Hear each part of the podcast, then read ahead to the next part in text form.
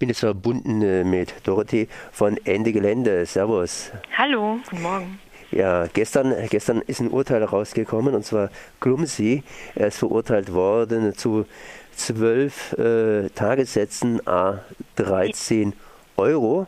120 sogar. Äh, 120. Immer, immer, immer, immer, immer, ich mache immer den Fehler hier. Ja, 120 Tagessätzen a 13 Euro. Aber dann habe ich, glaube ich, richtig durchgerechnet. Das sind rund 1600 Euro, die er zahlen muss, und zwar weil er bei den Aktionen mitgemacht hat, äh, um eben hier den, Tage, den Braunkohletagebau in der Lausitz zu stoppen. Was war los damals, äh, als ihr hier die Aktion gemacht habt? Ja, das war am vergangenen Pfingstwochenende vom 13. bis 15. Mai und da waren irgendwie 4000 Menschen aus ganz Europa in der Lausitz, ähm, also irrsinnig viele und es gab ähm, zwei Tage lang ähm, verschiedenste Blockaden vom Tagebaubetrieb. Und genau, Leute haben Bagger besetzt, äh, verschiedene Gruppen haben die Gleise zum Kohlekraftwerk Schwarze Pumpe blockiert, ähm, so dass das Kraftwerk von der Kohlezufuhr nach also abgeschnitten war.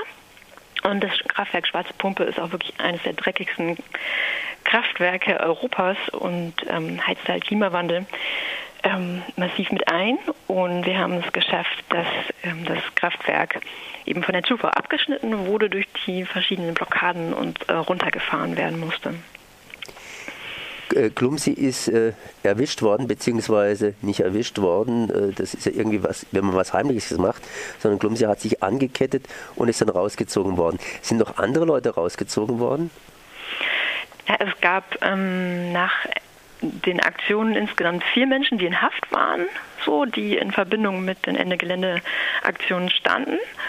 Und das Interessante ähm, bei Clumsy ist allerdings, dass der erstmal freigelassen wurde. Also die Aktion war auf ähm, brandenburgischem Gebiet und der ist also nach der Aktion, also nach, ähm, wurde er erst aufgegriffen, aber dann freigelassen worden und dann ähm, ist er aber im Zusammenhang mit der Waldbesetzung, als die Waldbesetzung La Autonomia ähm, geräumt wurde, dann von der sächsischen Polizei ähm, zwei Tage später mit in Gewahrsam genommen worden und, seit, und dann in Untersuchungshaft gesteckt worden. So, also das ist auch ganz schön krass. Also, also zwischen seiner Festnahme am 18. Mai und dem ersten Prozesstag, das war letzte Woche am Mittwoch, war halt also die ganze Zeit Untersuchungshaft. Und das ist total ungewöhnlich. Also hat er auch Personalien angegeben und so und dessen Wohnsitz und genau.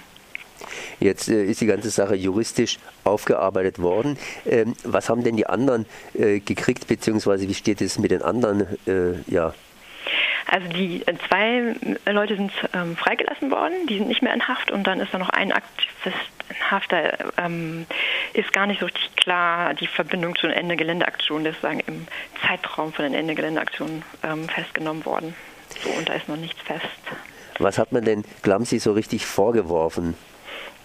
Mm, also es war der Vorwurf erstmal Hausfriedensbruch wegen ähm, Teilnahme an der Waldbesetzung. Und dann war noch ähm, der Vorwurf im Raum Störung öffentlicher Betriebe in besonders schwerem Fall und Nötigung. Und das ist dann auch tatsächlich ähm, so durchgekommen. Also nicht, also Störung öffentlicher Betriebe war dann das Urteil und, ähm, und Nötigung tatsächlich. Weil er eben durch ähm, die Beteiligung an der Blockade und ähm, ja, ähm, dazu beigetragen hat, das Kraftwerk zu blockieren. Ich stolpe so ein bisschen über den Begriff äh, Hausfriedensbruch und Wald bzw. Gleise. Äh, das sind ja eigentlich keine, keine, keine Häuser. Wie kann man dann Hausfriedensbrechen? Ja, es geht ja um das Gelände, aber ähm, was anderen Leuten gehört. Aber es ist tatsächlich so, dass, dass es nicht aufrechterhalten werden könnte, dieser Vorwurf, weil das Gelände eben äh, nicht um, abgezäunt ist. Jetzt ist äh, Glamsi eben in Untersuchungshaft gewesen. Hat man das irgendwie angerechnet auf das Strafmaß?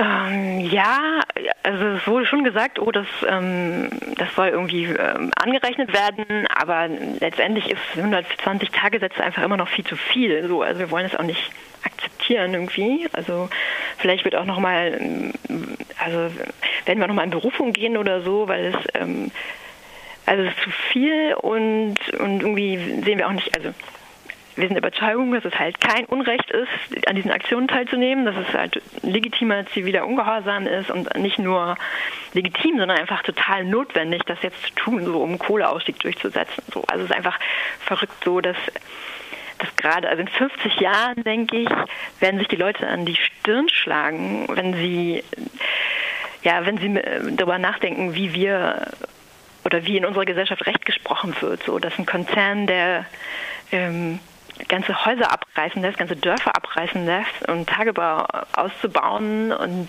der einfach, obwohl die Fakten auf dem Tisch liegen, dass wir einfach keine weitere Tonne Kohle ver, verbrennen dürfen. Also das Plan, das noch jahrzehntelang weiter zu tun, so dann ähm, ja, das geht alles streif, das ist legitim und, und ähm, wird vom Staat geschützt und völlig offiziell und so. Und also da werden wir einfach weiter gegenhalten, weil das ist ein total verdrehtes Rechtsverständnis. Nochmal, um auf meine Eingangsfrage oder eine Anfangsfrage zurückzukommen. Was wird Klamsi oder wurde Klamsi so richtig vorgeworfen oder anders ausgedrückt? Warum ist er praktisch nur so richtig verurteilt worden? Habt die anderen, war die anderen zu brav oder hätte man eigentlich auch andere rausgreifen können, so mal rein grundsätzlicher Art? Es mhm. war irgendwie so ein, so, so ein Beispiel, was man sich da gegriffen hat, nach dem Motto, den kann man schön greifen, da ist irgendwie auffällig oder äh, ja, zufällig irgendwie ins, ja. ins Visier geraten? Also das ist eine gute Frage, das äh, frage ich mich auch.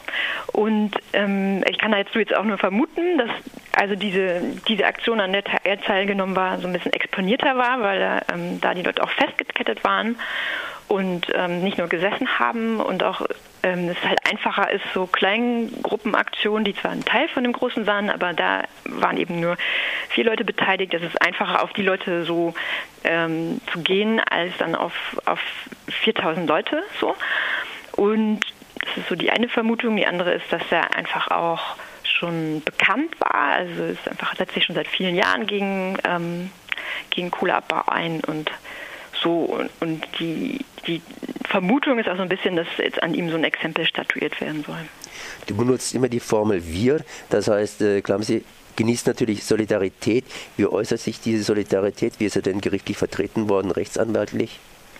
Ja, er hatte einen Rechtsanwalt und es waren auch ähm, also Leute da in den, im Prozess haben beobachtet und haben vor dem, äh, vor dem Amtsgericht protestiert und ähm, Transparente hochgehalten. Und wenn, also wenn es dazu kommt, dass er wirklich die äh, Tagessätze bezahlen muss, dann schmeißen wir halt Soli-Party und dann kommt das Geld auch wieder rein. Wie geht es weiter? Du hast gesagt, wenn er es tatsächlich bezahlen muss, das heißt, ihr geht in Revision? Das ist noch nicht klar. Das wird jetzt, ja, also es ist gerade in Überlegung, aber das ist alles noch zu frisch und das weiß ich gerade noch nicht. Was ihr auf jeden Fall machen werdet, ihr werdet wohl auf jeden Fall weiter kämpfen gegen den Tagesbau. Mhm. Ja.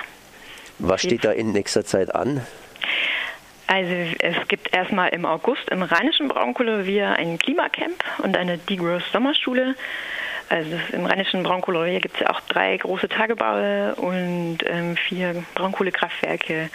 Und genau, da werden wir vom 19. bis zum 29. August zusammenkommen und da wird es auch Proteste geben, aber auch ganz viel Raum, damit sich die Bewegung trifft und ähm, auch Debatten führen kann. Sich fort, also es gibt Bildungsangebot, es gibt ähm, ja, wir diskutieren über Alternativen zum, zu dem Wirtschaftsmodell, das nur darauf aufbaut, Ressourcen zu verbrauchen und unendlich aus dem Boden zu holen. Und ähm, das ist jetzt in nächster Zukunft und im nächsten Jahr gehen wir auch wieder ins rheinische Braunkohlerevier mit, ähm, ja, mit ganz vielen Aktionen, zivilen Ungehorsam und hoffentlich auch ein bisschen breiter, also dass auch ganz viele unterschiedliche Organisationen und Gruppen sich da beteiligen können, dass wir vielleicht so eine Art Wendland-Choreografie da hinkriegen.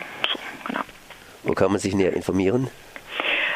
Ja, auf der Seite www.ende-gelände.org und da kann man auch ein Newsletter abonnieren.